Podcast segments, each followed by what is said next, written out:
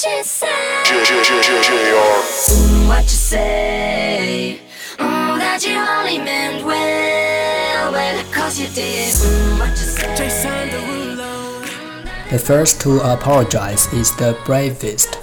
The first to forgive is the strongest. The first to forget is the happiest. 最先道歉的最勇敢，最先原谅的最强大， 最先忘怀的最快乐。But me and you were meant to last forever. So let me in, give me another chance to really be your man.